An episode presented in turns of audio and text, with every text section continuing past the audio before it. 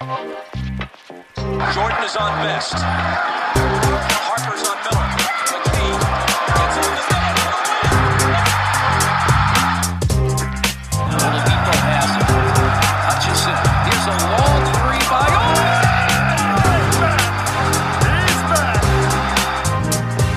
Welcome to another edition of the Indy Cornrows Podcast. I'm your host, Mark Schindler, joined by my co-host, Tom Lewis, and today we're joined by Dave Searle of over at the Field House.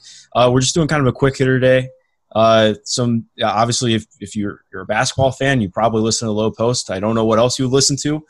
um, so yeah, at the end, uh, he was talking to JVG, and they they mentioned that uh, there have been people have come up to them in the bubble talking about the potential of Nate McMillan being fired by the Pacers or let go, I guess we should say. Uh, and uh, according to J. Michael, the Indy Star, he has a team option for next season.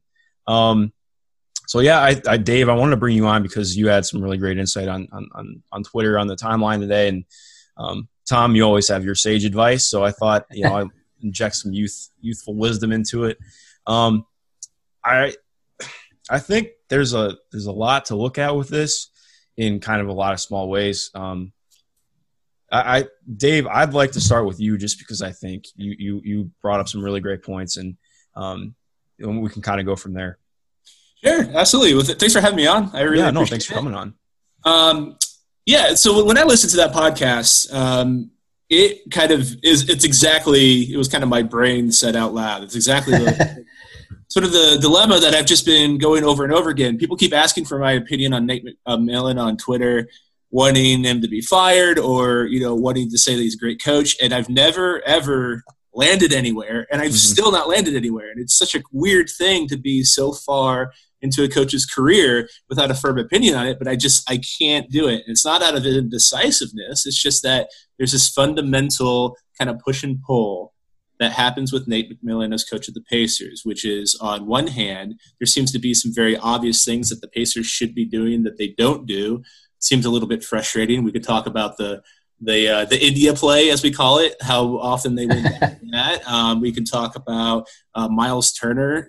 No one seems to really understand what the plan is for him on offense, and um, it doesn't seem to make a lot of sense. But on the other hand, he always seems to overachieve with the players that he has. You know, uh, every year, um, I think national uh, writers are a decent temperature check for I think what might be expected of the Pacers because obviously they're not following the team; they're just looking league wide.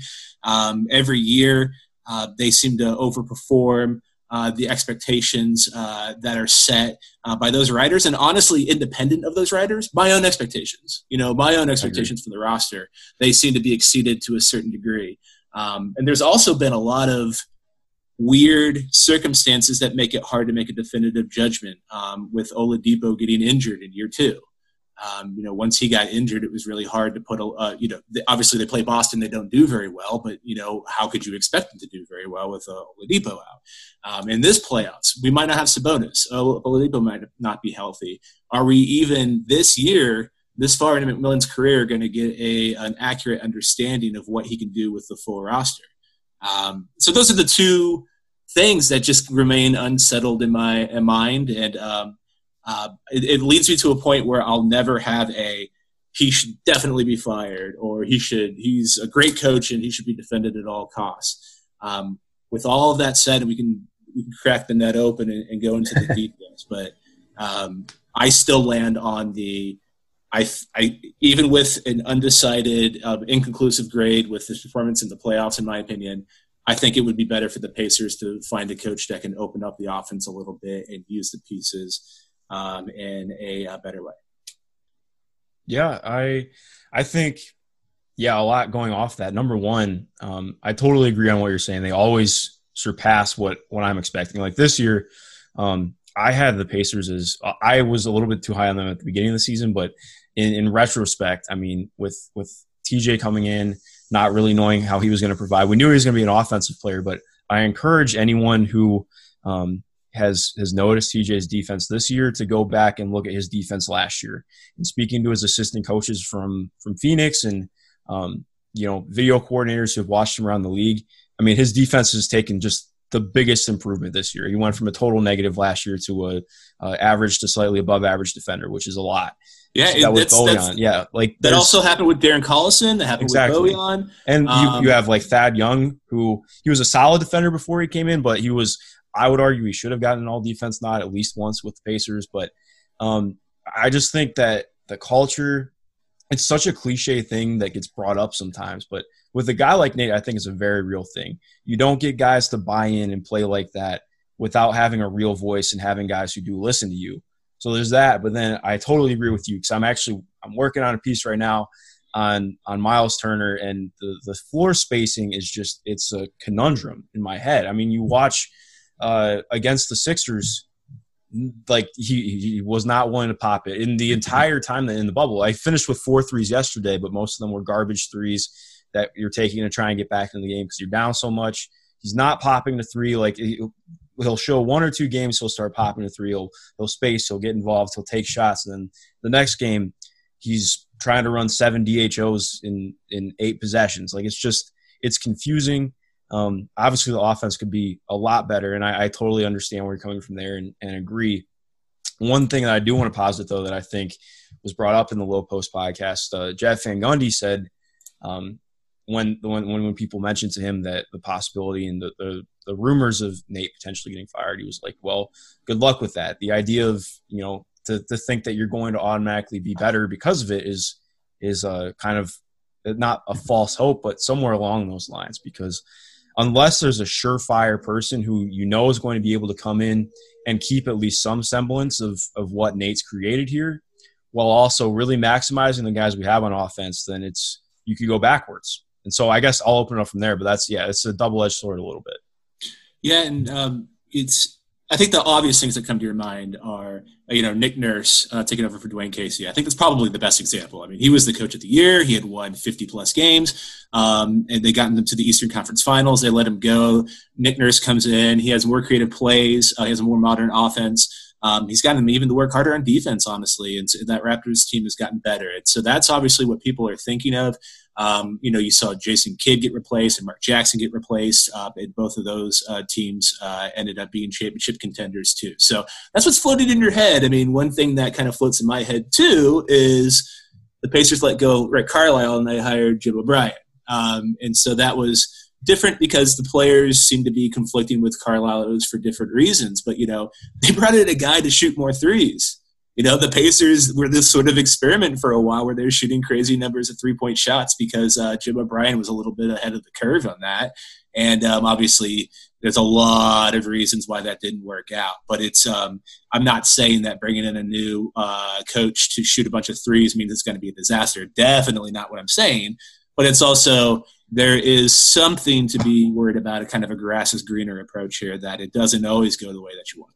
Exactly. Sorry if the butt in time. I'll let you go right after me. I just was uh because I've seen a lot of people float the idea of Mike D'Antoni coming here, and I think that is the polar opposite of what this team needs. Like I think there's obviously there's a lot that comes up when talking about mid-range shots, and I think I've talked with Dave before about it. He's great in, in looking at that. I've talked with Seth Partnow. Um, a lot of people who really know what they're talking about with this stuff, and it's the way that the Pacers play fundamentally fundamentally does make sense to to an extent, you know, to the 90th percentile. But it's that extra 10% finding the right range of shooting enough threes to keep the math problem from going against you. Because this, you know, this team has a lot of guys who can play along the margins and shoot well from mid range, facilitate themselves from there. But you have to find the way to make that work without killing yourself by being last in the league in three point attempt rate. Um, so that's kind of where where you look at it. Um, so Tom, I'll let you go ahead from there. But I was just like, yeah, that was kind of where I was thinking. Yeah, I mean, I, I definitely kind of agree with what Dave said. Um, it's interesting listening to that podcast because it kind of turned into kind of a love letter to McMillan for the way he's gone about things and the way they have overachieved. Um, and I mean, I have a long history with Nate McMillan. Um, grew up in Seattle. I went to my freshman year at UW. He was a rookie with the Sonics. They overachieved that year, and ever since then, he's been just a rock solid guy and and someone I've always admired and appreciated for the way he's gone about his business as a player and then and then as a coach.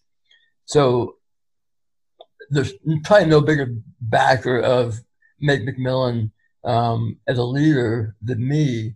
Um, and I, I'm at the point though, also where I can see why a change would be made in this case with the Pacers. Um, and it won't be fair to Nate because um, all the things you know you guys talked about, um, changing over the roster and then Oladipo injury. He's never had a full shake or fair shake and having a you know his full squad going into the playoffs ready to go. Um, but there is that you know they, they talked about the mid range game on the on the low post, but there there is some kind of a uh, a change that needs to take place. I mean, this team overachieves regularly during the regular season, but then once it gets to the playoffs, you know, their ceiling they they bump into that ceiling, and opening it up, finding finding that Nick Nurse, which where is he? Who is he? What, what are the options? That's the thing that scares me. You know, I think if you just swap him out for say Mark Jackson, I, you know, what are you doing? I mean, God, that's kind no. of an insult. It, it's the same, kind of same thing.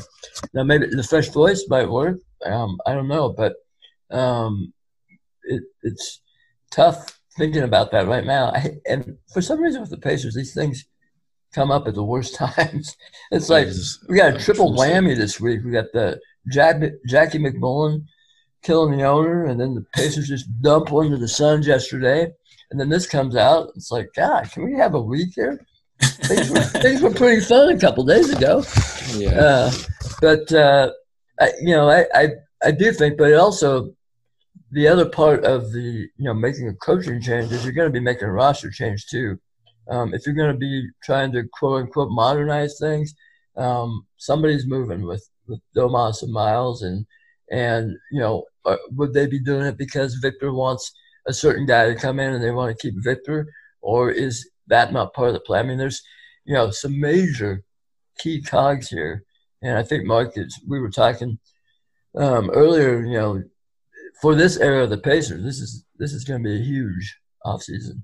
Yeah, I mean, this is the pendulum swinging here. I mean, this is the uh, not to be all all melodramatic, but I think this is the biggest. This will be the biggest offseason and, and up to the trade deadline for this front office, undoubtedly. I mean, because uh, just looking at the the way that things could shake out in the next uh, next free agency period after this next up- upcoming offseason, um, a lot could change for this roster and and the organization as a whole moving forward. So I think it'll be really interesting to see. And I'm not trying to speak trades into existence or anything, but I mean, Caitlin Cooper, of course, she's been on it. She's incredible. Um, anybody who's been knows their soul about the Pacers has been writing about how in crunch time against the best teams, Turner and Sabonis is struggling. Um, it, it's it's not super effective. We were hoping to see that in the playoffs this year. We're not going to almost definitely.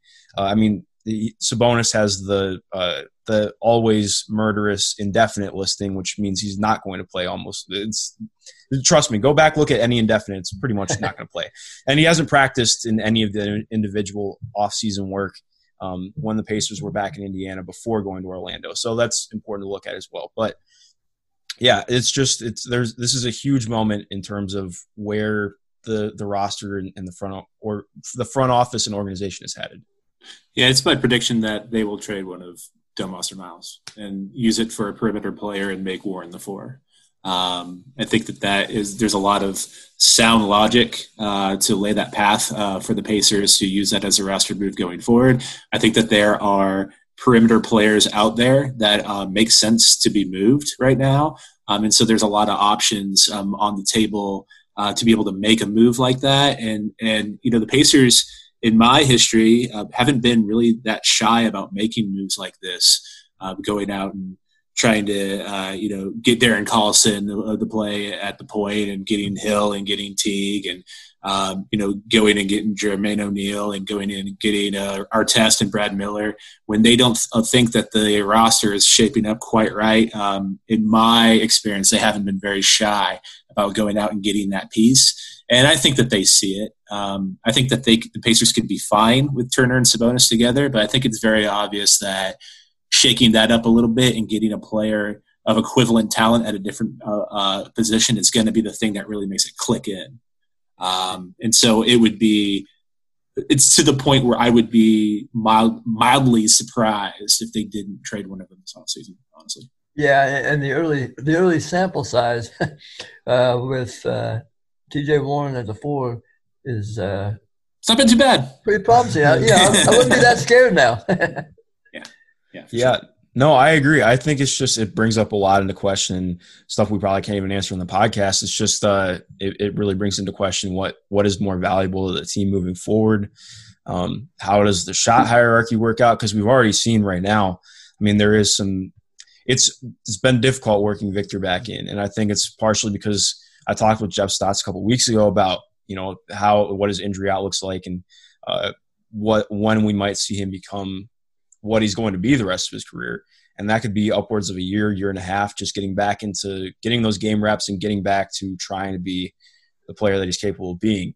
Um, so yeah, it brings just a ton of questions into how that all is going to work because still, I, th- I, still think Brogdon and Oladipo is kind of uh, clunky together. They're still trying to figure that out, and obviously they've only played what like 20, 20 games together if you include the scrimmages. So it's going to take time. But yeah, TJ is definitely evolving. He, he's showing some ability to to really flash more on ball opportunities. And it, it, I've talked to you about it, Tom, but it brings up yeah just a lot of questions about who gets the ball when and, and how it all works together. But we'll see, man.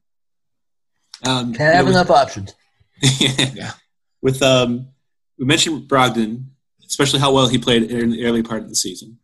Sabonis, um, uh, Oladipo when he first came to the Pacers, T.J. Warren, Thad Young, Bojan Bogdanovic.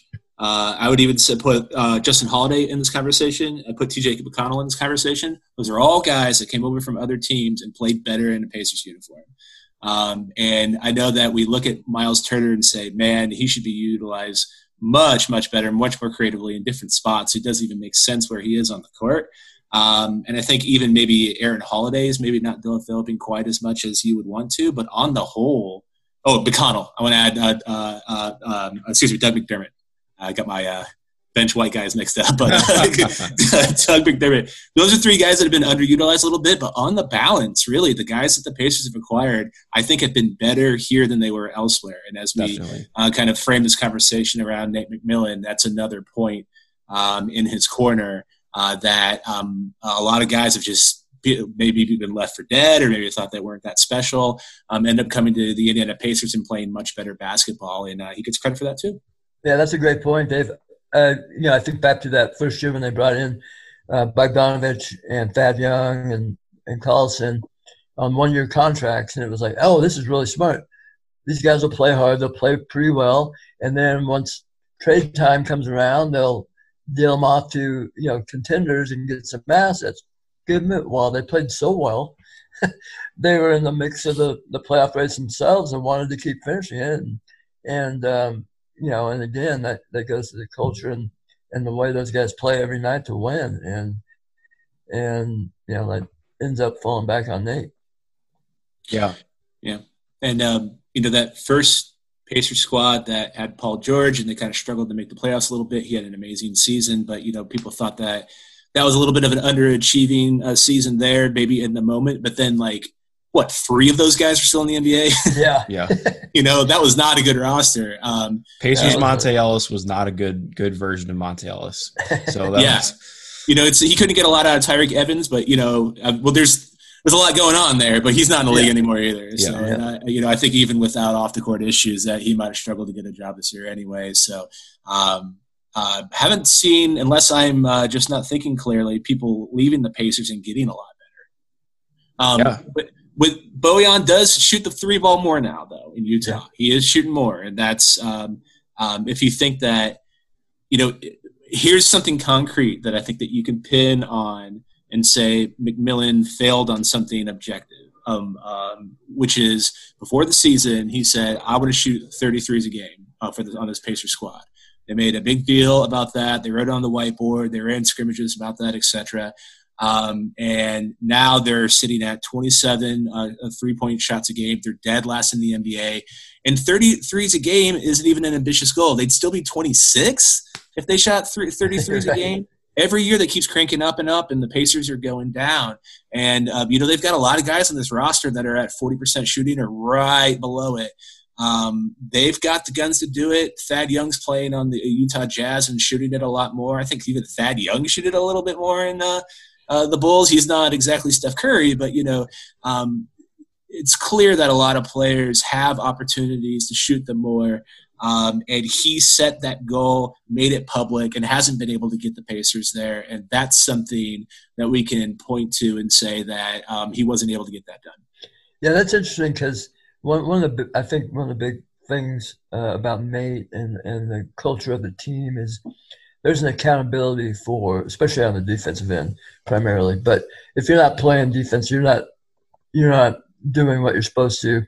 You're not, you're coming out. You're not really playing. But I don't think if and again he does say they want to shoot more threes, but there doesn't seem to be any accountability for it, and uh, and it's not a problem if they're shooting the mid range and, and, passing up threes. So um, again, that if you if you have this tight, heavy culture, um, and that's not emphasized, even though you say you want it to be, um, but it's not. You know, guys aren't held accountable, or or you're not held accountable, then then that's where the failure is. And it kind of makes me think that if he set that goal. He's so good at holding players accountable. He's so good at pushing right. them, but they're not reaching it, and there's not a point of emphasis.